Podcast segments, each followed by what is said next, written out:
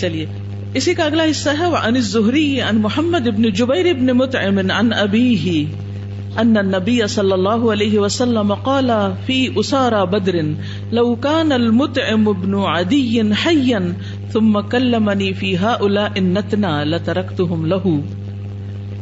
اور زہری سے بھی یہی روایت آتی ہے, وہ محمد بن جبیر بن متعم سے روایت کرتے ہیں اور محمد اپنے والد جبیر سے روایت کرتے ہیں ان النبی صلی اللہ علیہ وسلم قال, کہ نبی صلی اللہ علیہ وسلم نے فرمایا فی اسارا بدر, بدر کے قیدیوں کے بارے میں, لو کان المطعم بن عدی حیا, اگر مطعم بن عدی زندہ ہوتا, یعنی مطعم کے والد زندہ ہوتے, ثم کلمنی, پھر وہ مجھ سے بات کرتا, فی ہؤلاء النتنا, ان نجس لوگوں کے بارے میں, یعنی بدر کے قیدیوں کے بارے میں, کیونکہ انما المشرکون نجس قرآن مجید میں بھی آتا نا, تو نتنا نجس کے معنوں میں آتا ہے, لَتَرَكْتُهُمْ لَهُ, تو اس کی خاطر میں ان سب کو آزاد کر دیتا, یعنی بغیر کسی فدیہ لیے یا بغیر کسی اور کے, صرف اس کی سفارش پر. سبحان اللہ, احسان کا بدلہ بھی کوئی آپ سے چکانا سیکھے, کیونکہ اس نے طائف سے واپسی پر آپ کو پناہ دی تھی. آپ ہمیشہ اپنے ذہن میں رکھتے تھے کہ کسی کا بھی جو مجھ پر احسان ہو تو کسی نہ کسی طرح اس کو لوٹاؤں. عبداللہ بن اوبئی کو کرتا کیوں دے رہے تھے آپ؟ اس کے کفن کے لیے. جب ان کے بیٹے نے کہا کہ ان کو کفن دینے کے لیے آپ اپنا کپڑا دے دیں, وجہ یاد ہے؟ ہم حضرت عباس جب آئے تھے قید میں تو ان کے لیے کرتے کی ضرورت تھی, تو وہ کس کا کرتا پورا آیا تھا آپ کو؟ عبداللہ بن اوبئی کا. اس کا بدلہ لوٹا رہے تھے جب وہ فوت ہوا, فوت ہونے کے بعد بھی, کہ اس کو دے دیا, ٹھیک ہے اس کو میرا کرتا پہنا دیا جائے. لیکن پھر آپ کو منع کر دیا گیا تھا کہ اس کا فائدہ نہیں, کیونکہ وہ ایمان ہی نہیں لایا. تو ایک شخص اگر ایمان ہی نہیں لاتا تو کفن کے اوپر زمزم چھڑکیں یا آپ پنسورا رکھیں یا کچھ اور کریں, اس کا فائدہ نہیں جب تک یہاں سینے میں اندر ایمان نہیں ہے. ٹھیک ہے, تو آپ نے فرمایا کہ اگر وہ مجھ سے کہتا تو میں ان سب کو ویسے ہی چھوڑ دیتا. اس سے کیا بات پتہ چلتی ہے؟ اس سے یہ بات پتہ چلتی ہے کہ آپ پر احسان کوئی بھی کرے, آپ کا دشمن بھی کرے, کوئی مشرک کرے, کوئی کافر کرے, کوئی منافق کرے, کوئی بھی کرے. اب دیکھیں نا, وہاں منافق کا احسان تھا, یہاں مشرک کا احسان تھا, اس کا بھی بدلہ دینا چاہیے. یعنی یہ نہ دیکھیں کہ احسان کون کر رہا ہے, کیا دیکھیں کہ احسان کیا ہے اس نے, اس احسان کو مانے, اس کی قدر کرے. سورة الممتحنة میں اللہ تعالیٰ فرماتے ہیں لا ينهاكم الله عن الذين لم يقاتلوكم في الدين ولم يخرجوكم من دياركم ان تبروهم وتقسطوا اليهم ان الله يحب المقسطين. اللہ تمہیں ان لوگوں سے منع نہیں کرتا جنہوں نے نہ تم سے دین کے بارے میں جنگ کی, نہ تمہیں تمہارے گھروں سے نکالا. یعنی نہ تم سے وہ لڑنے آ رہے ہیں, نہ تمہیں تمہارے گھروں سے نکال رہے ہیں, بلکہ سم ٹائم وہ تمہیں اپنے علاقوں میں پناہ دیے ہوئے ہیں, تمہیں کچھ نہیں کہہ رہے, تو تمہیں بھی کیا کرنا چاہیے؟ ان تبروہم وتقسطوا الیہم, کہ تم ان سے نیکی کرو, یعنی حسن سلوک کرو اور ان کے حق میں انصاف کرو. تو اس آیت سے ہمیں پتہ چلتا ہے کہ نان مسلمز کے ساتھ ہمارا رویہ کیا ہونا چاہیے. وہ نان مسلمز جو نہ ہم سے کوئی جنگ کرتے ہیں, نہ لڑائی کرتے ہیں, اور نہ ہی کوئی گھروں سے نکال رہے ہیں, اور نہ ہی کوئی اور پریشانی دے رہے ہیں, تو پھر ان کے ساتھ ہمارے ٹرمز کیسے ہونے چاہیے؟ اب آپ دیکھیے کہ صرف نان مسلم کنٹریز میں نہیں, بلکہ بہت سے مسلم ممالک میں بھی بہت سے نان مسلم ورکرز آ کے کام کرتے ہیں. ایسا سعودی عرب کو دیکھ لیں, مڈل ایسٹ بھرا ہوا ہے مختلف طرح کی نیشنلٹیز سے, مختلف طرح کے ریلیجنز, مختلف طرح کے کلچرز. اب ایک ہی بلڈنگ میں, ایک ہی فلور پر ہو سکتا ہے ایک دو گھر مسلمانوں کے اور باقی سارے نان مسلمز کے ہوں, تو آپ کیسے رہیں گے وہاں؟ یہ بات کبھی فیوچر میں شاید آپ کے کام آ جائے, اس لیے کر رہی ہوں کیونکہ ہم بعض وقت قرآن پڑھتے بھی ہیں تو عملی زندگی سے ریلیٹ نہیں کرنا آتا ہمیں. کیسے رہیں گے؟ ان کو اچھوت سمجھ کر, یا وہ آپ کو اچھوت سمجھیں گے؟ کیونکہ کبھی کبھی میرے پاس اس طرح کے سوال آتے ہیں ایسی جگہوں سے کہ میرے نان مسلم نیبر نے مجھے پتہ نہیں کیا بھیج دیا, تو کیا میں یوز کر لوں؟ میں نے کہا کہ وہ کیا چیز ہے؟ وہ چیز تو بالکل ٹھیک ہے جو استعمال کے قابل ہے, تو بھی کیوں نہ استعمال کریں. کیا میں ان کے گھر جاؤں تو پانی پی سکتی ہوں؟ پانی اللہ نے بنایا ہے، ان کے گھر جانے سے وہ پانی ناپاک ہو گیا؟ کیسی باتیں کرتے ہیں؟ کیونکہ جو ہمارے ذہن سازی کر دی گئی ہے نا کہ ہر نان مسلم دشمن ہے، ہر نان مسلم دشمن نہیں ہے، جو دشمن ہے وہ تو ہے، لیکن جو نہیں ہے وہ نہیں ہے. تو ان کے ساتھ احسان سے روکا نہیں گیا، ان کے ساتھ انصاف سے روکا نہیں گیا، کیونکہ اگر آپ احسان اور انصاف کریں گے تو فائدہ کیا ہوگا؟ ایک تو آپ کو جواب اچھا ملے گا، نمبر دو یہ کہ ان کو اسلام کی خوبصورتی پتہ چلے گی، ان کو ان کا حق ملے گا جو ہمارے رویوں کی وجہ سے ان کو نہیں مل رہا. وہ دین سے محبت کریں گے، وہ مسلمانوں سے محبت کریں گے، اور اس طرح باہمی جو تعلقات ہیں وہ اچھے ہوں گے اور امن و امان قائم ہوگا. اور اس وقت جو دنیا میں تبدیلیاں آ رہی ہیں اس میں آپ دیکھیے کہ یہ گلوبل جو انٹریکشن ہے، آپ ایک جگہ سے دوسری جگہ نہ بھی جائیں تو گھر میں بیٹھے ہوئے بھی کمپیوٹر کے اوپر آپ کا انٹریکشن کتنے ڈفرینٹ لوگوں سے ہو سکتا ہے. تو اب افسوس کے ساتھ یہ کہنا پڑتا ہے کہ جو ہی کہیں کسی فورم پر ہمارے مسلمان کمیونیکیٹ کرنا شروع کر دیتے تو فوراً ذرا سی مخالفت برداشت نہیں کر سکتے، گالی گلوچ میں بازو کو تو اتر آتے ہیں، لڑائی جھگڑے پہ اتر آتے ہیں، اور برا بھلا کہہ کے سمجھتے ہم نے تبلیغ کا حق ادا کر دیا، اپنی ایمانی اور دینی غیرت کا حق ادا کر دیا. اس میں یہ ہے کہ دوسروں کی غلط فہمیاں بھی جب ہی دور ہو سکتی ہیں جب آپ کی ان سے کمیونیکیشن ہو، اور اچھے طریقے سے کمیونیکیشن ہو. ٹھیک ہے نا؟ اسی طرح بعض لوگوں کے رشتے دار ہوتے ہیں، کئی لوگ خود مسلمان ہو جاتے ہیں، ان کے پیرنٹس، ان کے بچے، ایون ان کے بہن بھائی، کوئی مسلم نہیں ہوتا. اب وہ اس کشمکش میں پڑ جاتے ہیں کہ ہم ان کے ساتھ ملیں کہ نہ، ان سے کوئی احسان کریں کہ نہ، ان کے ساتھ کوئی تعلق رکھیں کہ نہ. اچھا، اسی طرح جیسے ہمارے ملک میں عموماً لوگ سوال کرتے رہتے ہیں، اچھا ہم قادیانی لوگوں کے ساتھ میل جول رکھ سکتے ہیں کہ نہیں. ابتدا میں جب یہ فتنہ اٹھا تھا تو علماء نے اس پر کہا تھا کہ ان سے سوشل بائیک آؤٹ کر دو. وہ ایک حربہ تھا تاکہ وہ لوگ اس کو محسوس کر کے واپس پلٹیں، لیکن لوگوں نے اس کو ایک اصول بنا لیا کہ اب ان کے ساتھ میل جول نہیں ہوگا. تو اب اس سے کیا ہوتا ہے، ذہنی دوریاں، عملی دوریاں جب ہوتی ہیں تو کنفیوژن، مس انڈرسٹینڈنگ اور زیادہ بڑھتی ہے، اور ایک دوسرے کو سمجھانے کا موقع بھی نکل جاتا ہے. تو کسی کی بھی خیرخواہی کیا ہے کہ اس کے ساتھ حسن سلوک کیا جائے، رشتہ دار ہیں تو صلہ رحمی کی جائے، اور اس میں نہ تو کوئی ممانعت ہے اور نہ ہی اس پر کوئی تاوان ہے. اللہ سبحانہ و تعالی مظلوم کی بد دعا سنتا ہے، خواہ وہ کافر ہی کیوں نہ ہو. آپ نے فرمایا اس کی بد دعا سے بچو کیونکہ اس کے سامنے کوئی پردہ حائل نہیں ہوتا. ایک اور حدیث میں آتا ہے مسند احمد کی، مظلوم کی دعا قبول کی جاتی ہے خواہ وہ گناہگار ہو. سن رہے ہیں؟ یاد رہے گی یہ بات. تو کسی پہ ظلم نہیں کرنا. مظلوم کی دعا قبول کی جاتی ہے خواہ وہ گناہگار ہی ہو، اور اس کا گناہ اس کے نفس پر، یعنی اس کا گناہ اس کے ذمے، وہ اس کا اللہ کے ساتھ معاملہ ہے، اللہ چاہے اس کو سزا دے، اللہ چاہے اس کو ہدایت دے، توبہ کی توفیق دے. ورنہ اگر آپ نے اس پر ناجائز ناروا ظلم کیا اور اس نے بد دعا دی تو لگ جائے گی. اللہ اس کا بھی تو ہے نا، اللہ ہی کی مخلوق ہے، وہ بھی اللہ تعالیٰ اس کی بھی سنتا ہے.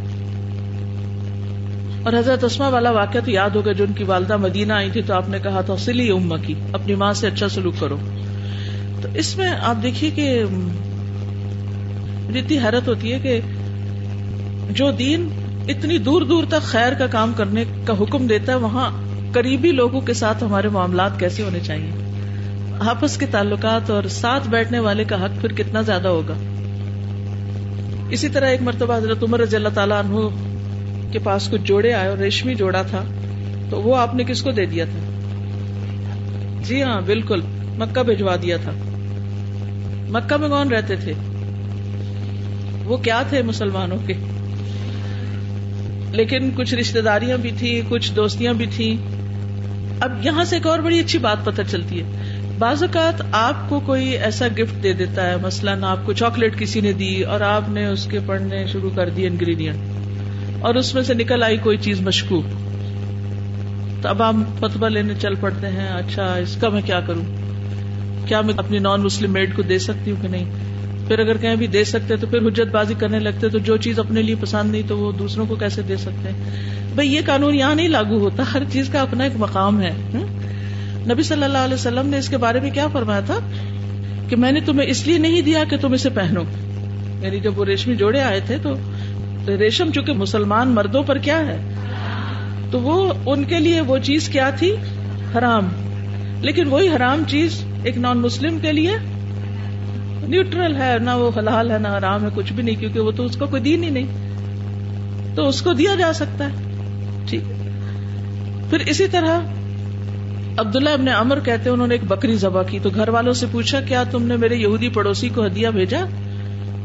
میں نے رسول اللہ صلی اللہ علیہ وسلم سے فرماتے ہوئے سنا کہ جبریل مجھے برابر پڑوسی کے ساتھ حسن سلوک کی وصیت کرتے رہے, یہاں تک کہ مجھے گمان گزرا کہ اسے وارث بنا دیں گے. تو اس اصول پر انہوں نے کیا کیا, اپنے نان مسلم دوست کو کہا کہ اس کو بھی بھیجو. پھر اسی طرح صدقہ, ایکچولی شاید میں نہ اتنی باتیں کرتی لیکن یہ اتنے سوال آتے ہیں, اس قدر کنفیوژن ہے لوگوں کے اندر, شاید یہاں نہ ہو, کچھ اور علاقوں میں بہت زیادہ بعض وقت ہوتا ہے کہ کیا نان مسلم کو صدقہ دے سکتے ہیں. یہ سوال معلوم نہیں کتنی دفعہ آ چکا ہے نا کہ کیا نان مسلم کو صدقہ دے سکتے ہیں. جی بالکل دے سکتے ہیں, کسی بھی دین والے کو آپ صدقہ دے سکتے ہیں. ہاں زکوٰۃ جو ہے وہ زکوٰۃ کے مخصوص مصارف ہیں, صدقہ آپ کسی کو بھی دے سکتے ہیں, انسان ہو جانور ہو کوئی بھی ہو. کچھ لوگ چیلوں کو کیا ڈالتے ہیں, اس کے پیچھے کیا ہوتی ہے سوچ, کسی کو پتا ہے چیلوں کو گوشت کیوں ڈالا جاتا ہے؟ ہاں بلائیں ڈالنے کے لیے. یس yes. ہر صدقہ بلا ڈالتا ہے. اگر آپ کے آس پاس ایسے انسان رہتے ہیں جن کو گوشت نہ ملے پہلے ان کو دیں, چیلوں کو نہیں. چیلیں خود ہی شکار کر لیں گی. سعید بن جبیر سے روایت ہے سلسلہ صحیحہ کی, رسول اللہ صلی اللہ علیہ وسلم نے فرمایا صرف اپنے دین والوں پہ صدقہ کرو. آپ نے یہ بات فرمائی جب اللہ تعالیٰ نے یہ آیت نازل کی, وما تنفقوا من خیر یوفى الیکم. یہ کس صورت میں آتی؟ اگر یہ صورت یاد ہوتی نا تو آپ فوراً بتاتے ما تنفقوا من خیر, جو بھی خیر میں سے خرچ کرو گے, کوئی صدقہ کرو گے, یوفى الیکم, پورا پورا تمہیں دے دیا جائے گا اس کا بدلہ. تو تمہیں صرف اللہ کی رضامندی کے لیے خرچ کرنا چاہیے. تو رسول اللہ صلی اللہ علیہ وسلم نے فرمایا تمام اہل ادیان پر صدقہ کیا کرو. ٹھیک ہے, تصدقوا علی اہل الادیان, سب کو دو, کیونکہ اللہ کی رضا کے لیے آپ کسی کو بھی دیتے ہیں, اے بی سی ڈی کسی کو بھی دیتے ہیں, بدلہ کس سے چاہیے آپ کو؟ اللہ سے. اگر کوئی نان مسلم بیمار ہو جائے تو کیا کرنا چاہیے؟ عیادت کرنی چاہیے. پچھلے دنوں تیمیہ کی دادی ساس کا انتقال ہوا تو وہ اس سے کچھ عرصہ پہلے ہاسپٹل میں تھی, میں بھی وزٹ کرنے کے لیے گئی. تو ایک روم تھا جس میں دو بیڈس تھے, ایک پر وہ تھی اور ایک پر ایک اور عورت تھی. تو یہ وہ وارڈ ہے جہاں پر ایسے مریض لائے جاتے ہیں جن کی صحت سے ایک طرح سے مایوسی ہو چکی ہوتی.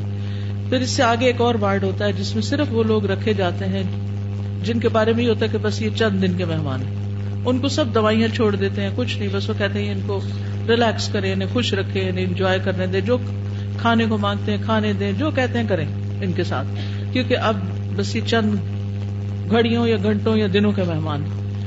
اس کو دیکھ کے اتنی عجیب حالت ہوتی ہے کہ کس طرح اسٹیپ بائی اسٹیپ انسان اپنے گھر سے اسپتال آتا ہے, اسپتال سے اس وارڈ میں, پھر یعنی انکیوریبل, اور پھر اس کے بعد اس میں چلا جاتا ہے. بہرحال اب ہوا یہ کہ ہم سب جو تھے حجابی نقابی سب جا رہے تھے باری باری عیادت کرنے کے لیے, تو وہ ایک نوٹس میں بھی آ جاتا ہے. اب ہوتا یہ تھا کہ جو ان کے پاس آتا تو اس کی خواہش ہوتی کہ جو دوسرے بیڈ پہ اکیلی عورت پڑی ہیں, وہ اٹالین تھی, ان کی بھی عیادت کی جائے. اب ہماری ایک ساتھی جو ہے ماشاءاللہ انہوں نے ان کا بھی جا کے ہاتھ پکڑا اور ان سے بھی باتیں شروع کی, اور الحمدللہ الحمدللہ اس کا دل جیتا اور اس کو کلمہ پڑھوا دیا. اور اب یہ ہوا کہ ان کو اس آخری وارڈ میں, جس کے بعد آگے پھر دنیا سے رخصتی ہوتی ہے, وہاں شفٹ کیا گیا, تو ان کو بھی وہاں شفٹ کر دیا گیا. اب وہ الگ کمرے میں وہ الگ کمرے میں, تو انہوں نے چھوڑا نہیں, یہ پھر گئی اس کے پاس پتہ کر کے کہ وہ کس کمرے میں. وہاں گئی اور ان سے پوچھا کہ کیا حال چال ہے, تو وہ ان کو دیکھ کے کہنے لگی اللہ اللہ. تو اب آپ دیکھیے کہ اگر یہ عیادت نہ کرتی اور ہم صرف اپنوں کو ہی پوچھ کے نکل آتے اور ان کو نہیں کوئی پوچھتا اور ان کا خیال نہیں رکھتے اور بعد میں بھی جا کے نہیں پوچھتے, کیونکہ ان کے پاس آپ کو پتا ہے کہ وہاں کے سب لوگ کام کرتے ہیں تو بچوں کے پاس کہاں ٹائم کے وقت گزاریں. لیکن الحمدللہ مسلمانوں کے اندر اللہ نے یہ رکھا ہے کہ اپنے ماں باپ کی کیئر کریں اور کوئی دن میں بھی رہے پاس اور کوئی رات میں بھی, اور ایک اللہ کی بہت بڑی رحمت ہے. تو اب اگر یہ عیادت نہ کی جائے تو پھر کیا ہوتا ہے, وہ دل نرم ہوتے ہیں اس وقت. اور اس نے کہا کہ آپ لوگ مجھے بہت اچھے لگتے ہیں, وہ دیکھ رہی تھی نا جو کچھ ہو رہا ہے, جو کچھ اس کے ساتھ ہو رہا تھا اور جو کچھ یہاں مسلمان کر رہے تھے. تو یہ عمل سے تبلیغ ہوتی, اس طرح دل جیتے جاتے ہیں. اسی طرح کافر قیدیوں سے نبی صلی اللہ علیہ وسلم کا جو حسن سلوک تھا, اس میں ثمامہ بن اسال کا واقعہ آپ کو یاد ہوگا کہ کس طرح آپ نے اس کے ساتھ حسن سلوک کیا, اور اس نے کیا کہا, اللہ کی قسم کوئی دین آپ کے دین سے مجھے برا نہیں لگتا تھا لیکن آج آپ کا دین مجھے سب سے زیادہ پسند ہے. کوئی شہر آپ کے شہر سے زیادہ مجھے برا نہیں لگتا تھا لیکن آج آپ کا شہر مجھے سب سے زیادہ محبوب شہر ہے. تو یہ شہر کیوں محبوب ہو جاتے ہیں اور لوگ کیوں محبوب ہو جاتے ہیں اور دین کیوں محبوب ہو جاتے ہیں. آپ کا دین مجھے سب سے زیادہ محبوب ہو گیا ہے, کیوں؟ حسن سلوک. حسن سلوک تو حسن سلوک کرنا سیکھیے جتنی بھی وسعت اور استطاعت ہے, کیونکہ اکثر یہ جو پریشانی ہے نا, تبلیغ کیسے کریں گے, پھر کیا ہوگا, بھائی کچھ نہیں ہوگا, آپ حسن سلوک شروع کر دیں سب ٹھیک ہو جائے گا. اور حسن سلوک کرنے کا مطلب کیا ہے, یہ نہیں کہ کوئی اچھا کرے ہم سے تو ہم اچھا کریں. حسن سلوک کیا ہوتا ہے, کوئی اچھا نہ بھی کرے پھر بھی اچھا کریں, اور کوئی برا کرے تو تب بھی اچھا کریں, اور انسٹنٹ ریوارڈ اور انسٹنٹ ریزلٹس نہ ایکسپیکٹ کریں. یہ ہماری بہت بڑی کمزوری ہے, ہم چھوٹا سا کام کر لیتے ہیں نا تو ہم کہتے ہیں جلدی سے نتیجہ نکلا ہے, ایک بیج بوئیں گے سرانے بیٹھ جائیں گے, کب بیج میں سے پودا نکلے گا. یہ کون کرتا ہے ایسے, بچے. یس, تو ہم بھی بڑے ہو کر بچے ہی بنے رہتے ہیں, بڑے نہیں ہوتے. تو بچے نہ بنے, یا پھر بنے تو اچھے بچے بنے. چلیے اگلا قول ہے, وقال الليث عن يحيى بن سعيد عن سعيد بن المسيب وقعت الفتنة الأولى يعني مقتل عثمان فلم تبق من أصحاب بدر أحدا ثم وقعت الفتنة الثانية يعني الحرة فلم تبق من أصحاب الحديبية أحدا ثم وقعت الثالثة فلم ترتفع وللناس تباخ. لیث کہتے ہیں وقال الليث عن يحيى بن سعيد, یحییٰ بن سعید انصاری سے روایت کرتے ہیں اور وہ سعید بن مسیب سے. یہ سعید بن مسیب کا قول ہے, کہتے ہیں وقعت الفتنۃ الاولی, پہلا فتنہ پیش آیا یا واقع ہوا, یعنی مقتل عثمان, عثمان رضی اللہ عنہ کا قتل ہونا, فلم تبق من اصحاب بدر احدا, تو اس نے نہ باقی چھوڑا اصحاب بدر میں سے کسی کو.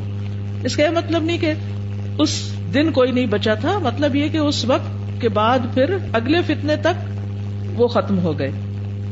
ثم وقعت الفتنة الثانية, پھر دوسرا فتنہ آیا, یعنی الحرۃ, واقعہ حرہ, فلم تبق من اصحاب الحدیبیہ احدا, جس نے نہ باقی چھوڑا اصحاب حدیبیہ جنہوں نے بیعت کی تھی نبی صلی اللہ علیہ وسلم سے حدیبیہ کے موقع پر, ان میں سے کوئی باقی نہ بچا. ثم وقعت الثالثة, پھر تیسرا فتنہ آیا, فلم ترتفع, پھر نہ وہ گیا نہ اٹھا, وَلِلنَّاسِ تَبَاخٌ, جب تک لوگوں کے اندر کچھ بھی عقل باقی تھی. تباخ کہتے ہیں عقل کو, خوبی, یعنی بس پھر تو سب کو لپیٹ گیا.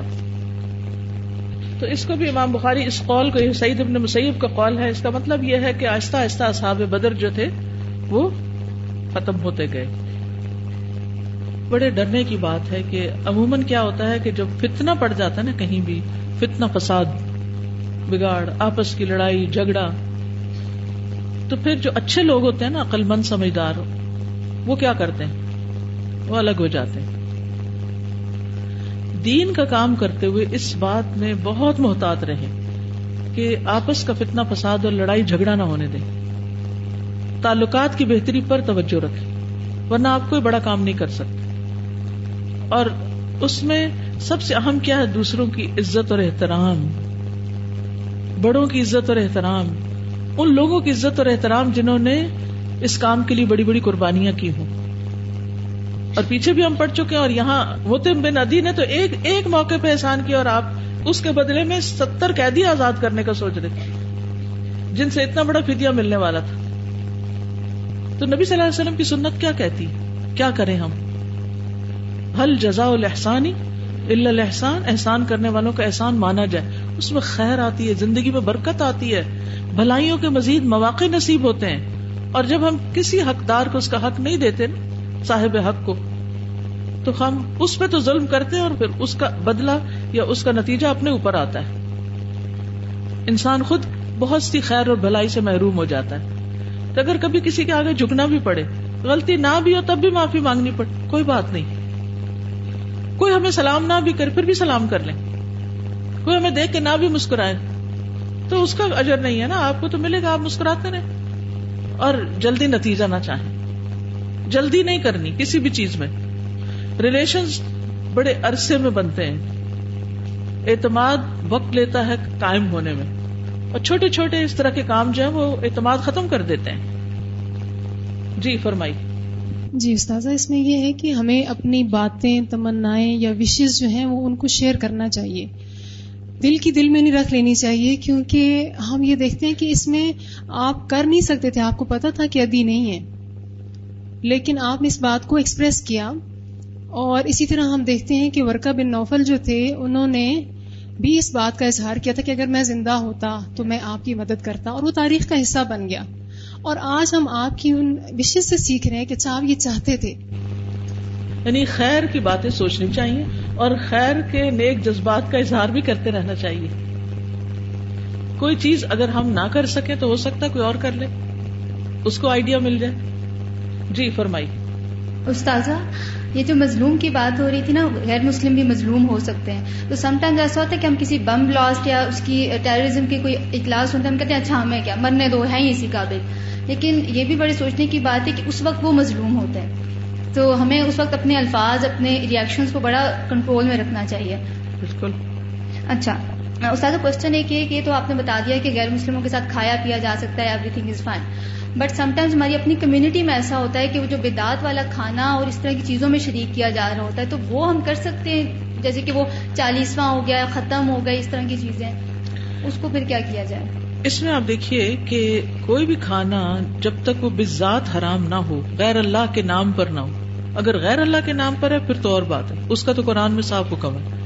لیکن یہ جو ہے یہ کھانا لوگوں نے مہمانوں کی آمد پر پکایا ہوتا ہے, ٹھیک, ان کو ابھی دین کی اتنی ہی سمجھ ہے, وہ اپنے طور پر ایک نیکی کا کام کر رہے ہوتے ہیں. تو اگر آپ کے رشتے دار ہیں اور آپ جا کے وہاں بائیک آؤٹ کر کے بیٹھ جاتے ہیں اور الگ تھلگ ہو جاتے ہیں, تو آپ تبلیغ کیسے کریں گے؟ آپ کے اس عمل سے دین کو کیا فائدہ پہنچے گا؟ تو اس لیے اس معاملے میں زیادہ شدت نہیں کرنی چاہیے. ٹھیک ہے. جی فرمائیں. السلام علیکم استاذہ. استاذہ مجھے یاد ہے کل ہم نے پڑھا تھا کہ عبداللہ بن مبارک ان کے یہودی نیبر تھے اور وہ ان کے ساتھ آپریشن کا تعلق اچھا تھا. تو جب خلیفہ نے کہا کہ we have to expand this place and you wanted to purchase those lands اور دوز ہاؤسز, تو اس نے لگائی ٹو تھاؤزینڈ پرائز, حالانکہ جو تھاؤزینڈ وہ خلیفہ کی طرف سے تھی وہ اچھی خاصی پرائز تھی, گھر اتنا نہیں تھا. تو اس نے کہا thousand for the house and thousand for the companionship of عبداللہ بن مبارک, کہ آپ مجھے اس سے جدا کر رہے ہو. تو اس سے مجھے لگا کہ جو ہماری پریزنس ہوتی ہے ان کے اوپر کافی اثر کرتی ہے. وہ بولتے اکثر نہیں ہیں, مسلمان ہوتے بھی نہیں ہیں, مگر ہے کہ ان کے پاس ایک اچھی امیج رہ جاتی ہے. They wouldn't lie about you somewhere. صحیح. ٹھیک ہے. حدثنا الحجاج بن منهال حدثنا عبد الله بن عمر النميري حدثنا يونس بن يزيد قال سمعت الزهري قال سمعت عروة بن الزبير وسعيد بن المسيب وعلقمة بن وقاص وعبيد الله بن عبد الله عن حديث عائشة رضي الله عنها زوج النبي صلى الله عليه وسلم کل حدثنی طائفة من الحدیث قالت فأقبلت انا وام مستح فعثرت ام مستح في مرطها فقالت تعس مستح فقلت بئس ما قلت تسبين رجلا شهد بدرا فذكر حديث الإفك. امام بخاری کہتے ہیں کہ ہم سے حجاج بن منہال نے حدیث بیان کی, ابو محمد البصری ہیں, وہ کہتے ہیں کہ ہم سے عبداللہ بن عمر نمیری نے کہا کہا ہم سے یونس بن یزید نے کہا میں نے زہری سے سنا, وہ کہتے تھے میں نے عربہ بن زبیر, سعید بن مسیب, علقمہ بن وقاص لیسی اور عبید اللہ بن عبداللہ بن عتبہ سے سنا. ان چاروں نے حضرت عائشہ پر جو تہمت ہوئی تھی اس حدیث کا ایک ٹکڑا نقل کیا. یعنی کل حدثنی طائفتن، طائفتن کا مطلب ایک حصہ، من الحدیث حدیث کا. قالت، وہ کہتی ہیں حضرت عائشہ، فاقبلت انا و ام مستح، کہ میں اور ام مستح جو تھیں وہ باہر گئیں بیت الخلاء کے لیے.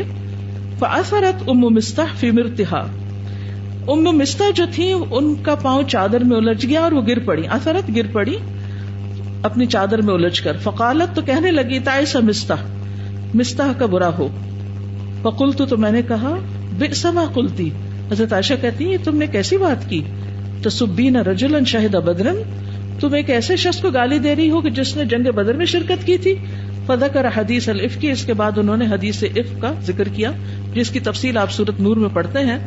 لیکن حدیث میں جو میسج دیا گیا ہے وہ یہ ہے کہ نیک لوگوں سے، یا جن لوگوں نے اچھے کام کیے ہوں، ان کی غلطیوں سے درگزر کرنا چاہیے.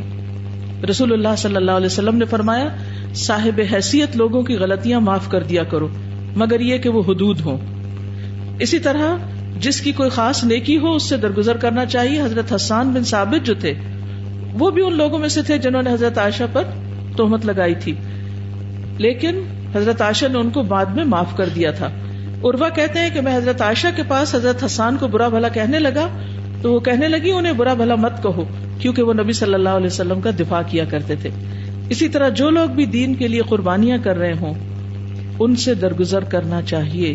چھوٹی موٹی باتیں، ہر انسان میں کبھی کمزوری ہوتی ہے، اس سے درگزر کرنا چاہیے، کیونکہ ان کی قربانیاں اور ان کی جو محنت ہے اسلام کے لیے وہ اس سے کہیں بڑی ہوتی ہے کہ ان کی غلطیوں اور خطاؤں پر دیکھا جائے. اور یہ پچھلی ساری باتیں جو ہم نے کی ہیں اس کا خلاصہ ہے یہاں پر.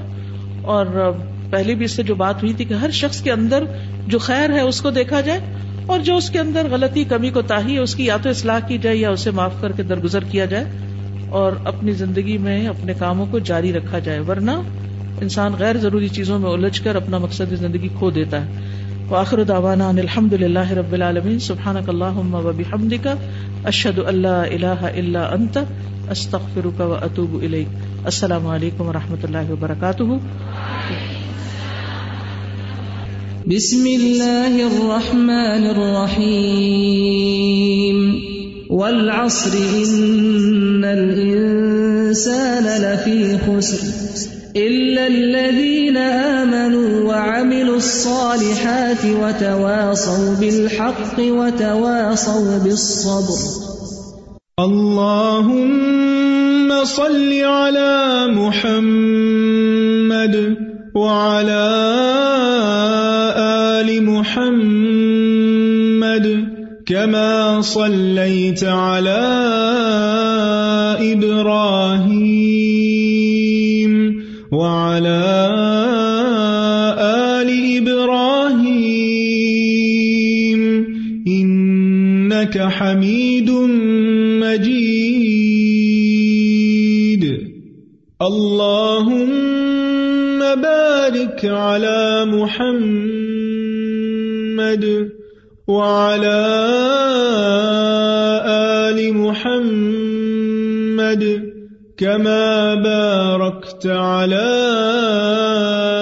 إبراهيم وعلى آل إبراهيم إنك حميد مجيد.